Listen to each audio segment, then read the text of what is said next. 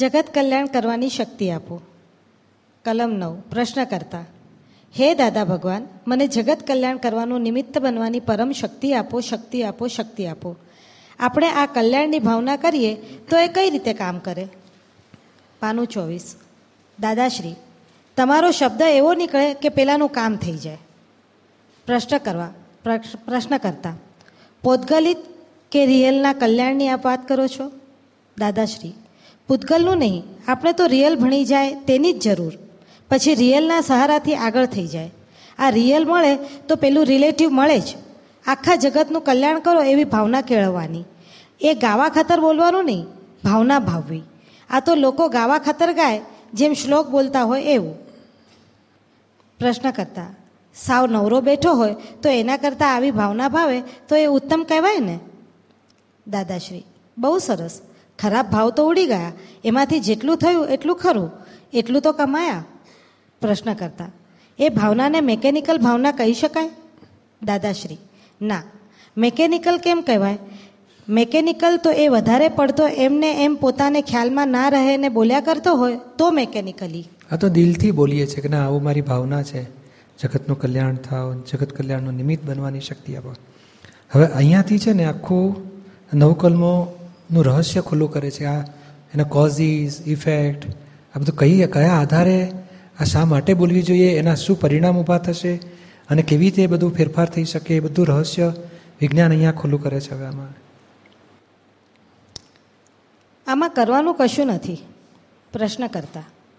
આમાં લખ્યું છે ને, મને શક્તિ આપો શક્તિ આપો, તેવું વાંચીએ તો આપણને શક્તિ મળી જાય. દાદાશ્રી, ચોક્કસ. આ જ્ઞાની પુરુષના શબ્દો છે. વડાપ્રધાનની ચિઠ્ઠી હોય અને અહીં આગળના એક વેપારીની ચિઠ્ઠી હોય, એમાં ફેર નહીં? કેમ બોલ્યા નહીં તમે? હા, એટલે આ જ્ઞાની પુરુષનું છે. આમાં બુદ્ધિ વાપરે તો માણસ ગાંડો થઈ જાય. આ તો બુદ્ધિ બહારની વસ્તુઓ છે. લોકો પૂછે શક્તિ આપો શક્તિ આપો શક્તિ આપો એટલે કે શક્તિ વધે કે છે? એની ભાષામાં છે. હંમેશા જેમ પેલું સિગરેટનું હોય કે સિગરેટ પીવી એ સારી છે એવો અભિપ્રાય હતો તો પછી એને સિગરેટના પરમાણુ પેસે છે અને બીજે બહુ સિગરેટ પીવાની ચાલુ થઈ જાય. તો આ ભાવ, તો કે અહીંયા મારે કોઈ પણ રસમાં લુપ્ત પણ પણ ના થાય શક્તિ આપો નિર્વિકાર એવા આવી શક્તિ આપો બધી ભાવના ભાવવાથી ઇવન જગત કલ્યાણની ભાવનાનું કેટલું સરસ કે છે. હે દાદા ભગવાન, મને જગત કલ્યાણ કરવાનું નિમિત્ત બનવાની પરમ શક્તિ આપો તમારો શબ્દ એવો નીકળશે કે પેલાનું કલ્યાણ થઈ જશે. એટલે આ બધા ભાવો, આ ભાવો ઉપર આજે શ્રદ્ધા બેસાડીએ છીએ. કોઈ પણ જ્ઞાન ઉપર શ્રદ્ધા બેસે તો બીજે ભાવ એનું વર્તન આવે. આવો નિયમ છે. એટલે આ ગયા ભાવમાં ઊંધું અજ્ઞાન હતું. તે અજ્ઞાન ઉપર શ્રદ્ધા બેઠી તો અજ્ઞાન વર્તન આવ્યું. હવે આ જ્ઞાન ઉપર શ્રદ્ધા બેસે તો એવું વર્તન આવશે. એટલે શ્રદ્ધા એટલે શું? દિલથી, ભાવથી. એના દાદા કહે છે, એવું જ મારા જીવનમાં હોજો. એટલે અને પાછું દાદાની આજ્ઞા રૂપે શબ્દો છે. અને એ શબ્દો એટલે કે છે, અમારો વચનબળ છે, અમારા આશીર્વાદ છે, તમારો નિશ્ચય છે. એ બે ગુણાકારથી પરિણામ આવે જ. એટલે બુદ્ધિ બુદ્ધિના ડખા કરવાની જરૂર નથી કે છે. નહીં તો લોકો બુદ્ધિ વાપરે. એવું તો આવતું હશે. બોલવાથી કંઈ ફેરફાર થતો હશે? આપણે જાતે કરવું જોઈએ. નિશ્ચય કરો એટલે ફેરફાર થાય. એવા થતા નથી. એ બે દાડા સિગરેટ છૂટે, પછી ધીમેથી કાયમ માટે ચાલુ હોય. અને આ છ બાર મહિના સુધી છૂટેલી દેખાય નહીં, પણ ધીમે ધીમે ખરી પડે, આખી જિંદગીની જતી રહે. એટલે આ રીતે છેવટે આ વર્તનના દોષો, જામી ગયેલા દોષો છૂટા થવા માટેનો રસ્તો જ અંદરનો આ છે. પચીસમું પાનું. પાનું પચીસ. પ્રશ્ન કરતા પણ અમલમાં લાવવા માટે એમાં લખેલું છે, એવું કરવું પડશે ને? દાદાશ્રી, ના, વાંચવાનું જ. અમલ એની મેળે જ આવી જશે. એટલે આ ચોપડી તમારે જોડે ને જોડે મૂકવી અને વાંચવી રોજ. તમને બધું આમાંનું જ્ઞાન આવડી જશે. આ રોજ વાંચતા વાંચતા તેની પ્રેક્ટિસ થઈ જશે. તે રૂપ થઈ જશો. આજે એવું ન ખબર પડે કે આમાં મને શું ફાયદો થયો. પણ ધીમે ધીમે તમને એક્ઝેક્ટ થઈ જશે. હમ, એટલે આ ચરણવિધિની ચોપડી છે, એ આપણી એમાં બધું સાર મૂકી દીધો છે. એ તમે વાંચ્યા કરો. ધીમે ધીમે ધીમે પરિણામ આવીને એવા તેરું બનાવી દેશે એક દાડો. એટલે આમાંનું જ્ઞાન હા તમે દિલથી, શ્રદ્ધાથી વાંચો કે નહીં? દાદા કહે છે, એવું મારા જીવનમાં હોજો હું શુદ્ધ આત્મા થયો મારે પાંચ આજ્ઞામાં રહેવું છે. પછી આ આત્મારૂપ થવા માટે શક્તિઓ માગીએ છીએ પ્રકૃતિ ચોખ્ખા થવા માટે આ નવકલમો છે. નમસ્કાર વિધિ છે. બધી ભાવનાઓ બોલવાથી તમને કહીને કે એક વખત ધીમે ધીમે તેરૂપ થઈ જશો તમે. અત્યારે જડે કે નાય જડે, પણ છેવટે પરિણામ આવે જ છે. અને ઘણા લોકો આ પરિણામ અનુભવે છે. એક છ મહિના સુધી નિયમિત ચરણવિધિને બધું થતું હોય, તો પહેલાં જે જાગૃતિ નહોતી રહેતી, એ જાગૃતિ સરસ રહેશે એવો અનુભવ થાય છે. પહેલાં જે દોષો જોર મારતા હતા, એ દોષોના જોર તૂટી ગયા એવો અનુભવ થાય છે. એટલે આ આ પરિણામ તો આવતું જ હોય છે. એ ધીમે ધીમે પણ થોડો લાંબો ગાળો એક ધારું આરાધના કરીએ, તો એનું પરિણામ અનુભવમાં આવે. આ શક્તિ માગવાથી પછી એનું ફળ આવીને ઊભું રહેશે વર્તનમાં. એટલે તમારે દાદા ભગવાન પાસે શક્તિઓ માગવાની. અને પાર વગરની અનંતી શક્તિ છે દાદા ભગવાન પાસે. જે માગો એ મળે એવી. એટલે માગવાથી શું થશે? પ્રશ્ન કરતા, શક્તિ મળશે? દાદાશ્રી, હા, પાળવાની શક્તિ આવશે ને ત્યારે પછી પળાશે. એ એમને એમ નહીં પળાય એટલે તમારે આ શક્તિ માંગ માંગ કરવાની. બીજું કશું કરવાનું નથી. લખ્યું છે એવું એકદમ થાય નહીં. અને એ થશે પણ નહીં. તમારાથી જેટલું થાય એટલું જાણવું કે થાય છે ને, આટલું નથી થતું. એની ક્ષમા માગવી. અને જોડે જોડે આ શક્તિ માગવાની એટલે શક્તિ મળશે. તમારાથી જેટલું થાય એટલું જાણવું કે આ થાય છે. અને આટલું નથી થતું. નથી થતું એની ક્ષમા માગવી. અને જોડે જોડે આ શક્તિ માગવાની એ ધીમે ધીમે શક્તિ મળ્યા કરશે. અને એનાથી પેલું થઈને ઊભું રહેશે એક દાડો વર્તનમાં. એટલે આ આખું આ વૈજ્ઞાનિક ઢબ છે આખી. આ કોઈ મિકેનિકલ ક્રિયા નથી કે આ બોલ બોલ કર્યા કરો એવું નથી. સમજી સમજી અને એની પાછળ વિજ્ઞાન મૂક્યું છે આખું. આખું સાયન્ટિફિક એક્સપ્લેનેશન આખું. હવે આપણને એક એક બાબતનું સાયન્ટિફિક એક્સપ્લેનેશન આપે દાદા. આ કેવી રીતે આ બધું પરિણામ આવશે કે છે? વાંચીએ આગળ. શક્તિ માંગી સાધો કામ. એક ભાઈને મેં કહ્યું કે આ નવ કલમોમાં બધું આવી ગયું. આમાં કશું બાકી રાખ્યું નથી. તમે આ નવ કલમો રોજ વાંચજો. પછી એ કહે છે, પણ આ થાય નહીં. મેં કહ્યું, હું કરવાનું નથી કહેતું બળ્યું. થાય નહીં એવું ક્યાં કહો છો? તમારે તો એટલું કહેવાનું છે કે, હે દાદા, ભગવાન મને શક્તિ આપો. શક્તિ માગવાનું કહું છું. ત્યારે કહે, આ તો મજા આવશે. લોકોએ તો કરવાનું શીખવાડ્યું છે. અત્યાર સુધી કરવાનું. ક્રોધ બંધ કરી દો, કે છે. તીખું ના ખાઓ કે છે. જૂઠું બોલવાનું બંધ કરી દો. નીતિ રાખો કે છે. પ્રમાણિકતા લાવો. હવે કરવાનું કે છે ને, એ થોડા દિવસ રહે છે. બે ચાર દાડા, અઠવાડિયું, પંદર, પછી ઉતરી જાય છે. અને શક્તિ માગવાથી શું થાય? એ જે દાડે શક્તિ પ્રગટ થાય ને આખી જિંદગી પછી ચાલ્યા કરે. એટલે આ કરવાનું અને શક્તિ માગવામાં બે, શક્તિમાં આખી સમજણનો માર્ગ છે આખો. અને કરવામાં એ વર્તન ફેરવવાની વાત છે આખી. એ કરવા પણ એક જાતનો અહંકાર છે અને અહંકારથી પછી એ ચાર દાડા થાય ત્યારે આ ગર્વરસ ચડે કે જો મેં નક્કી કર્યું, સિગરેટ છોડી દેવી છે, આપણે છોડી ગઈ સિગરેટ. અને પછી ચાલુ થાય ને ત્યારે ડિપ્રેશન આવે. મેં છોડી દીધી હતી, પાછી વળગી પડી કે આ મારા ફેર ફ્રેન્ડ એવા, મારાથી આવું થઈ ગયું, મને બહુ ભોગવટો આવે છે. એટલે બે બાજુ માર ખાય છે.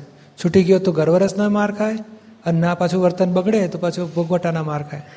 અને આ શક્તિ માગવામાં બોલો, વર્તન એ પારકાનું છે, એક આવીને ઊભું રહેશે એક દાડો. પાનું છવ્વીસ. પછી મને કહે છે, એ શક્તિ કોણ આપશે? મેં કહ્યું, શક્તિઓ હું આપીશ. તમે માગો એ શક્તિઓ આપવા તૈયાર છું. તમને પોતાને માગતા જ ના આવડે, ત્યારે મારે આવી રીતે શીખવવું પડે કે આવી રીતે શક્તિ માંગજો. ના શીખવવું પડે. જુઓ ને, આ શીખવાડ્યું આ શીખવાડ્યું જ છે ને બધું. આ મારું શીખવાડેલું જ છે ને, એટલે એ સમજી ગયા.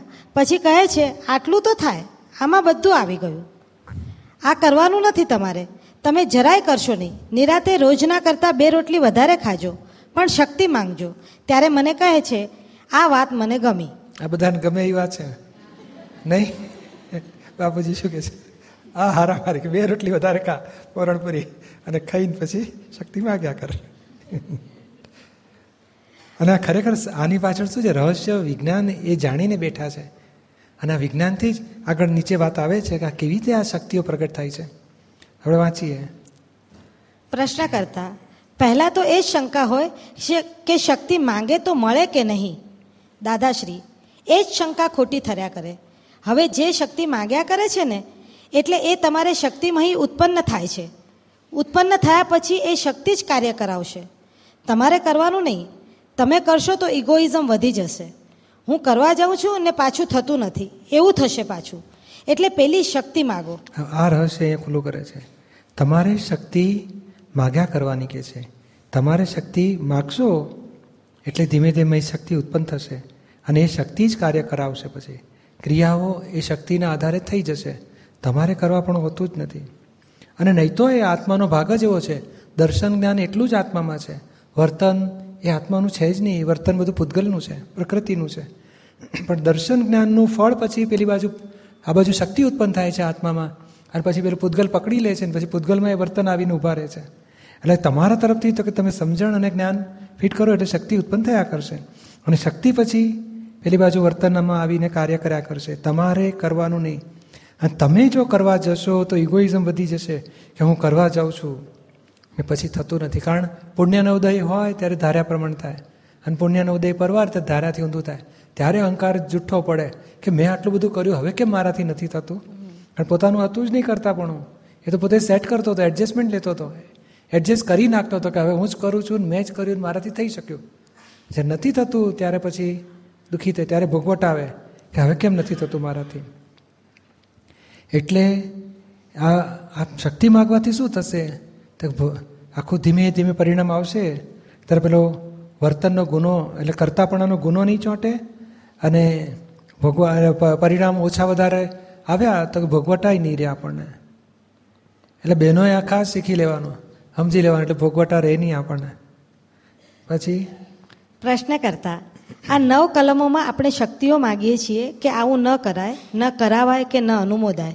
એટલે એનો અર્થ એવો કે ભવિષ્યમાં આવું ન થાય એના માટે આપણે શક્તિઓ માગીએ છીએ કે પછી આપણે પાછલું કરેલું ધોવાઈ જાય એના માટે છે આ. બે જગત બે જ બાબતનું પૂછે છે ભવિષ્યમાં ન થાય એની શક્તિઓ માગીએ છીએ કે પાછલું ધોવાઈ જાય છે. શું છે આ? સરસ ફોડામાં મૂક્યો દાદાએ. દાદાશ્રી એ ધોવાય અને શક્તિ ઉત્પન્ન થાય. શક્તિ તો છે જ પણ એ ધોવાવાથી એ શક્તિ વ્યક્ત થાય. શક્તિ તો છે જ પણ વ્યક્ત થવી જોઈએ. તેથી દાદા ભગવાનની કૃપા માગીએ છીએ. આ અમારું ધોવાય તો શક્તિ વ્યક્ત થઈ જાય. આ દોષોથી શક્તિ આવરાઈ ગઈ છે. દોષો તૂટે છે આ બોલવાથી ધોવાઈ જાય છે દોષો. અને પછી એ શક્તિઓ પ્રગટ થાય છે કે છે. એટલે શક્તિઓ તો અનંત છે, પણ આ બધું આવરણ આવી ગયું છે. મને નહીં ફાવે, મારાથી નથી થતું, એ બોલ બોલ કરવાથી આવરણો આવ્યા છે. મને આવી શક્તિ આપો શક્તિ આપો. એટલે ધીમે ધીમે એ આવરણો ધોવાઈ જાય છે અને દોષો ધોવાઈ જાય છે અને શક્તિઓ વ્યક્ત થાય છે. અનંત શક્તિ જેમ ભગવાન મહાવીર જેવો આત્મા છે, એવા સિમંદર સ્વામી ભગવાન એ દશાવાળા, એ જ આત્માની શક્તિ આપણી મય પણ છે. આખી દુનિયાના શાસ્ત્રો જેટલું જ્ઞાન આપણી મય આત્મામાં છે. આ બધું મને નહીં આવડે ને મને તો નકામો છું હું તો આવો થઈ ગયો એ બોલ બોલ થવાથી અથવા તો લોકોએ બોલે, તને નહીં આવડે, તું બેસ, તું ખસી જા, તું નકામો છે, તું. તો આપણે માન્યો કે હું નકામો, એટલે અસરો થઈ થઈને બધું આવરણ આવી ગયું છે. હવે આ જ્ઞાન બધા આવરણ તોડીને શક્તિઓ ખીલવશે બધું. એટલે આખું આ રહસ્ય અહીંયા છે કે ધોવાઈ પણ જાય અને પછી શક્તિઓ પણ પ્રગટ થતી જાય. પ્રશ્ન કરતા આ વાંચ્યું ને એ બધું, એક જબરદસ્ત વાત છે આ તો. નાના માણસને સમજી જાય તો આખી જિંદગી એની સુખમય જાય. હમ, નાનો માણસ, આમ તો નાનો માણસ કોઈ હોતો જ નથી અત્યારે એનું જ્ઞાન નાનું છે, એટલે નાનો કહેવાય. ઊંચું જ્ઞાન હોય તો ઊંચો માણસ કહેવાય. પણ એને આ જ્ઞાન, હવે જે દશામાં હોય ને ત્યાંથી સીધું આ ત્રણસો ચાલીસ, પચાસ ડિગ્રી પર પહોંચાડી દે એવું જ્ઞાન છે દાદાનું. એટલી બધી હાઇટ પર લઈ જાય છે અને જે લેવલે હોય ત્યાંથી. એટલે આ ભાવના જ ભાવવાથી એકાદ ભાવમાં આખો ફેરફાર થઈ જાય. પાનું સત્યાવીસ. દાદાશ્રી, હા, બાકી સમજવા જેવી વાત જ એને મળી નથી. આ પહેલી વખત ચોખ્ખી સમજવા જેવી વાત મળે છે. હવે એ મળે એટલે ઉકેલ આવી જાય. આ નવ કલમો છે, એમાં એની મેળે આપણાથી જેટલી પળાતી હોય એનો વાંધો નથી. પણ ન પળાતી હોય એનો મનમાં ખેદ રાખવાનો નહીં. ફક્ત તમારે તો એ કહેવાનું કે મને શક્તિ આપો. એ શક્તિ ભેગી થયા કરશે. અંદર શક્તિ જમે થયા કરશે. પછી કામ એની મેળે થશે. એ તો બધી નવે કલમો સેટઅપ થઈ જશે. શક્તિ માગશો એટલે. એટલે ખાલી બોલશે તોય બહુ થઈ ગયું. બોલ્યો એટલે શક્તિ માગી. ને એટલે શક્તિ મળી. કેટલું સરસ વિજ્ઞાન છે અને અજ્ઞાન દશામાં આવું ઊંધું બોલવાથી ઊંધી શક્તિઓ પ્રગટ જ થાય છે. કે હું તને જોઈ લઈશ. એ પછી એવી શક્તિ ઉપરી પછી બીજા અવતાર ઝઘડા કરે પછી. અને મારે કોઈ દુઃખ આપવું નથી. એ ભાવ કરે તો એવી શક્તિ ઉત્પન્ન થાય. તો બીજે ભાવ એનાથી કોઈ દુઃખે નહીં અપાય. એટલે બોલ્યો એટલે શક્તિ માગી શક્તિ માગી એટલે શક્તિ મળે. શક્તિ મળે એટલે રૂપકમાં આવીને ઊભું રહેશે એ બધું. પછી? ભાવનાથી ભાવ શુદ્ધિ પ્રશ્ન કરતા આપે તો કહ્યું ને કે હુક્કો પીતા જઈએ પણ અંદર પેલું ચાલતું હોય કે ન પીવાય ન પીવડાવાય કે પિતા પ્રત્યે ન અનુમોદાય? દાદાશ્રી હા એટલે એનો અર્થ એટલો જ કે આપણે આમાં સહમત નથી. એવું કહેવા માંગીએ છીએ. આ આ જ અંદરનું વિજ્ઞાન કે છે. કે જે પ્રકૃતિ કાર્ય કરી રહી છે, એમાં આપણે આવું બોલીએ કે ના, ન પીવાય, ન પીવડાવાય, પિતા પ્રત્યે ન નમોદાય, તો આપણે એમાં સહમત નથી. એટલે પોતે જુદો પડી ગયો. પોતાનો ઓપિનિયન આખો જુદો પડી ગયો. પ્રકૃતિનો ઓપિનિયન જુદો રહ્યો. એ વર્તનમાં આવેલો છે, ગયા ભાવનો ઓપિનિયનના આધારે. આજે વર્તનમાં, પ્રકૃતિમાં આવે છે. અને આજનો પોતાનો ઓપિનિયન જુદો પડે. બે જુદા પડે ને, એ નામ જ અકશાય દશા. એટલે પહેલાંની કોઈ જોખમદારી પોતાના માથે રહેતી નથી પછી. એટલું બધું આ વિજ્ઞાન દાદાએ આ આ રીતે આપણને આપી દીધું. પેલું અંદરનું સમજાય કે ના સમજાય? નવકલમાં બોલે, એટલે એને પેલું પરિણામ મળ્યા જ કરે. એટલે છૂટા છીએ. અને હુક્કો જ્યારે એની મેળે ખરી પડે ત્યારે ખરું. પણ હવે આપણે એને વળગ્યા નથી. એ આપણને વળગ્યું છે. એની મુદત પૂરી થશે એટલે જતું રહેશે. એવું કહેવા માગીએ છીએ. એક બાજુ હુક્કો પીતો હોય અને એક બાજુ ભાવના બોલેલું બોલો તો પીધેલું ઉડી જાય ને આ ભાવ ભાવની શરૂઆત થઈ ગઈ. આ રહસ્ય જ્ઞાન આ છે. લોકો આચરણને જ કહે છે સુધાર સુધાર બંધ કરો બંધ કરો. એ થતા નથી ને પરિણામ આવતા નથી. એની રીત કે અહીંયાથી કોઝિસ ભાગ સુધારો એટલે ઇફેક્ટ ભાગ સુધરીને ઊભી રહેશે. પછી? ત્યારે લોકો કહે કે આવો સાહેબ આવો સાહેબ ત્યાં પણ મનમાં શું થાય છે શું હોય કે અત્યારે ક્યાંથી મોહ જ્યારે આ શું કહે છે? આ ઘણા નહીં ના ગમતા મહેમાન આવ્યા હોય ને તો બહારથી મળે આવો આવો આવો આવો આવો આવો સાહેબ, આવો આવો આવો. મોઢે બોલે, આવું. અને મહી મનમાં થતું અત્યારે હું ક્યાંથી આવ્યો કે છે? લોકોનું વર્તન રૂપાળું દેખાય છે. ભાવ બગાડીને આવતો ભાવ બગાડે છે. હવે આપણું રૂપાળું વર્તન દેખાતું નથી. આપણું વર્તન કદરૂપું દેખાય. અંદર ભાવ સુધારીને આવતો ભાવ સુધારીએ છીએ આપણે. એટલે અહીંયા આ સિમ્પલ એક્ઝામ્પલ છે. પણ આ આખું રહસ્ય જ્ઞાન અહીંયા ખુલ્લું થાય છે. અને લોકોને અનુભવમાં આવે એવું છે. કે બહાર આપણે આવો આવો બોલીએ છીએ અહીં ભાવ બગાડતા હોય છે. અને ભાવનું ફળ આવતો ભાવ બંધાય. અને ક્રિયાનું ફળ આપવામાં એનું ફર્મ ફળ પરિણામ આવશે. લોકો વાવા બોલશે કે સાહેબના ઘરે ગયો તો બહુ સારી રીતે રાખ્યા, આમ છે તેમ છે. પણ ભાવ બગડ્યા, એનું રહસ્ય આવતે ભાવ બગડી જાય. અને આપણે શું કરીએ છીએ? તો કે બહાર બગડેલાની ઉપર પસ્તાવો લઈએ અથવા આવી નવ કલમો બોલીએ તો અંદરનું સુધરી જાય જ્યારે આ શું કહે છે? હુક્કો પીવે છે. પણ આ ન હોવું જોઈએ. એટલે પેલો એથી ઊંધું કહે છે, બહાર આવો પધારો, કહે છે ને પાછો મય કહે છે કે આ ક્યાંથી મુવા તે એ સુધરેલું બગાડે છે. એટલે બગાડેલું સુધારીએ છીએ. આપણે બગાડેલું સુધારીએ છીએ. પેલો સુધરેલું બહાર, કારણ ગયા ભાવમાં કેવી ભાવના કરીએ છીએ મહેમાન આવે, સારી રીતે બોલાવીશું, સારું કરીશું. તો ગયા ભાવનો બીજ તે આજે રૂપાળું વર્તન થયું. અને આજનું ભાવ બીજ પાછું બગાડે છે કે અત્યારે હું ક્યાંથી આ તો જાય તો સારું, ટળે તો સારું, ઉપાધિ પાછી. બોલો ભાવ બગાડે, આવતો ભાવ બગડશે. અને આપણે બહાર વર્તનમાં આ સિગરેટ પીવાતી હોય હુકલી પીવાતી હોય, અને અંદર ક્યાં ના હોવું જોઈએ, ના હોવું જોઈએ. એ ના હોવું જોઈએ ક્યાં સુધી? હજારો માણસ બેઠા હોય અને કહે છે, તમે આ સિગરેટ પીવો ખોટું છે. તો કે અમારી નબળાઈ છે, ખોટું જ છે. એવું સ્વીકાર કરે, રક્ષણ ના કરે, ત્યારે પછી મૂળમાંથી એ દોષ ખલાસ થઈ જાય. અને એ આપણે બગડેલું સુધારીએ છીએ. પછી?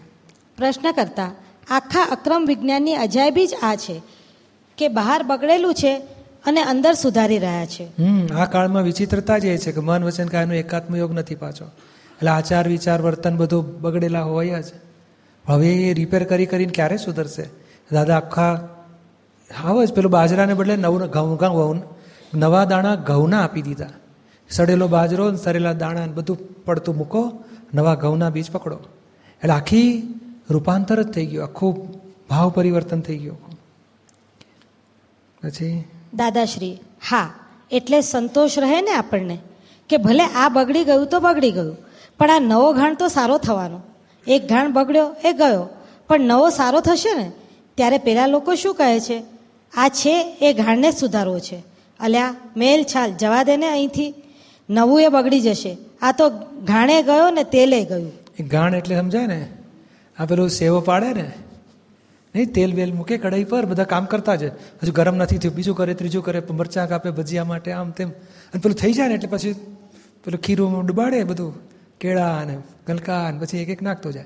તે પેલું નાખે ને, એટલે પેલું વધારે પડતું તેલ ગરમ થઈ ગયું હોય ને, તો પેલું બળી જાય પેલું. એટલે પેલું સેવો પાડવા ગયો તો સેવો બળી જાય, કાળી પડી જાય. એટલે સમજીએ કે આ તેલ વધારે પડતું ગરમ થઈ ગયું.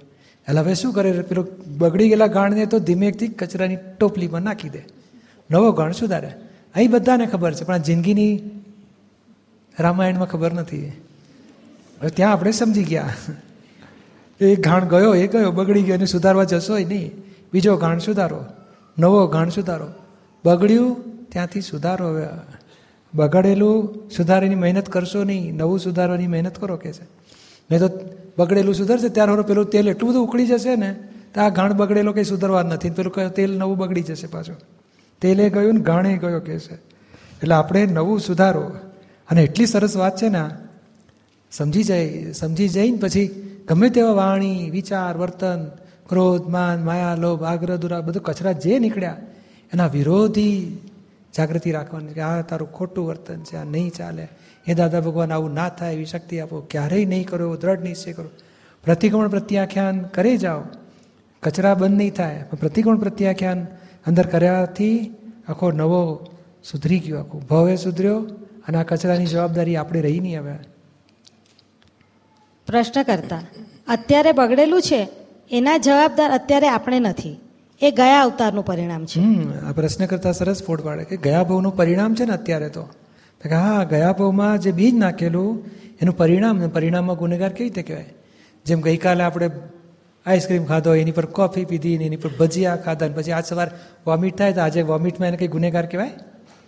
કે બધાને જો વોમિટ થાય બધાને થયું. ના, એકલા, તને એકલા થઈ કોઈને થઈ નથી. તારી પ્રકૃતિની કચાશ. તો હવે શું કરવું? એને મારવો જોઈએ કે વડવો જોઈએ કે કાઢી મૂકવો જોઈએ સત્સંગમાં તો કે ના ધીમેથી કે કશો વાંધો નહીં, એ થાય કે છે. વધારે પડતું ખવાઈ ગયો. એટલે થઈ જાય કે છે. ગોળી બોળી આપીએ દવાની અને પાછો કશો વાંધો નહીં. તું બેસ તારી, સારું થઈ જશે. આજે બપોરનું ના ખાઈશ કે છે. લ્યો, ગઈકાલે વધારે ખાધું, એટલે બપોરે થોડું બ્રેક આપી દે. પણ જો લોકો કોઈ વળતા નથી, મારતા નથી કારણ એ જાણે છે કે આ ડિસ્ચાર્જ છે. ડિસ્ચાર્જમાં એનો ગુનો નથી આજે. થઈ ગયો, એને ભય નહીં થાય કે વધારે પડતું ખાધું ભૂલ કરી. પરિણામમાં શું કરી શકે? પરિણામમાં બધા સમજે છે પરિણામમાં કોઈ ગુનેગાર ગણાય નહીં. એને વડાય નહીં, મરાય નહીં, ગુનેગાર જોવાય પણ નહીં. એવું આ જીવન ગયા પરિણામ છે. પરિણામમાં કોની ભૂલ કઢાય? હા, નવો કોઝિસ સુધારો. અને કયા, કઈ જાતના કોઝિસ નાખવા જોઈએ તે ક્યાંથી આપણને ખબર પડે? તો કે આ દાદાએ નવ કલમો બતાડી દીધી. કે આ કોઝિસ હોવા જોઈએ, આવું જીવન હોવું જોઈએ. એટલે એ બોલવાથી ફેરફાર થતો જાય અને જૂનું ભૂસાતું જશે. દાદાશ્રી.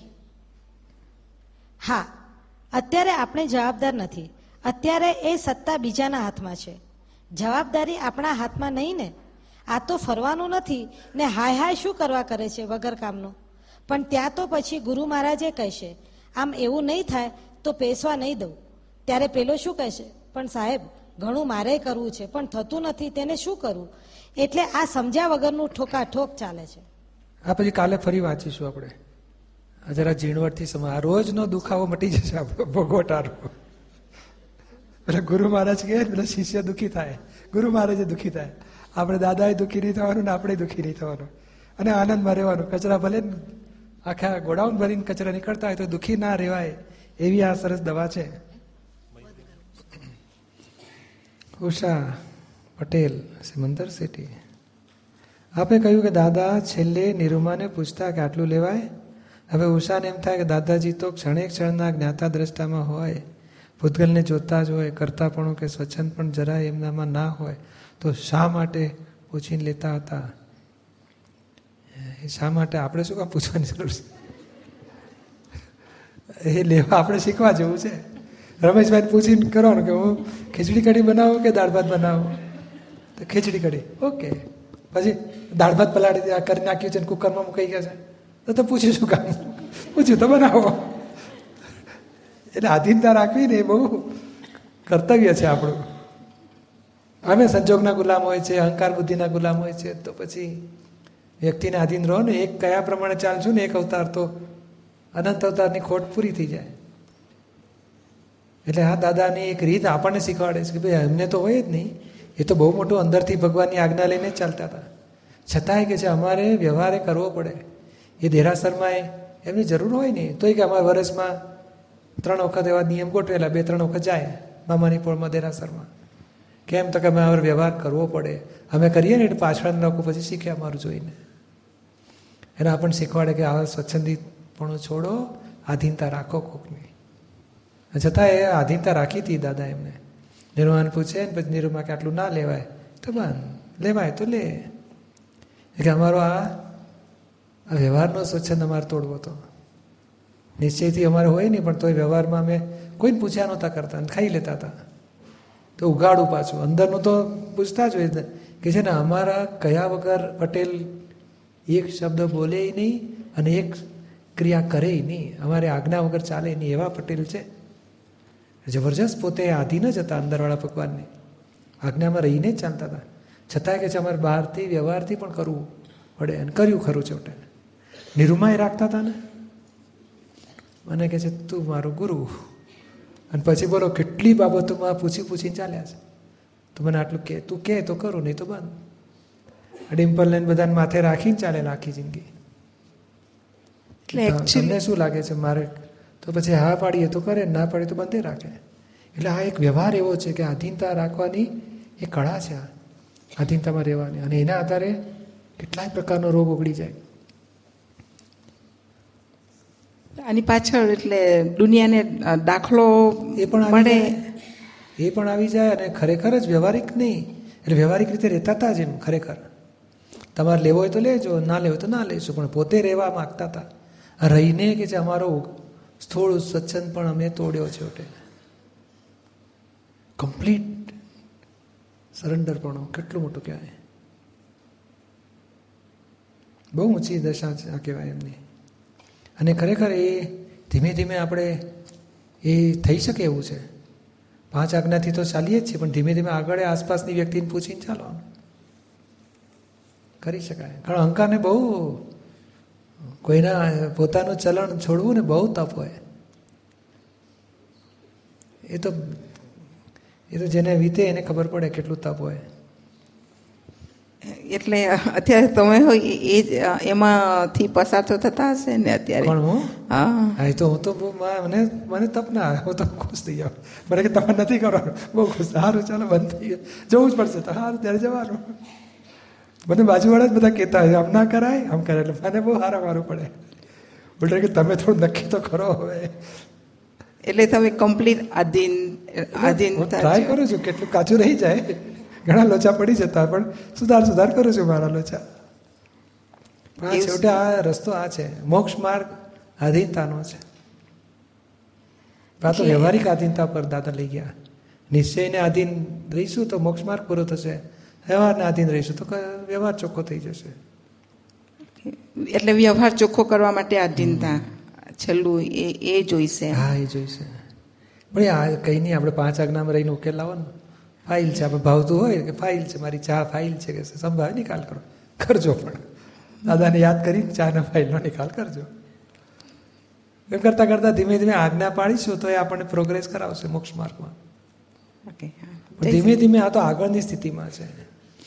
પછી એમને કંઈ રસ જ ના હોય. તમને શું લાગે છે મારે કેટલું ખાવું જોઈએ તો આટલું ખવાય તો સારું ત્યારે કઈ એ ખાવામાં રસ જ રુચિ જ ખલાસ થઈ ગઈ છે.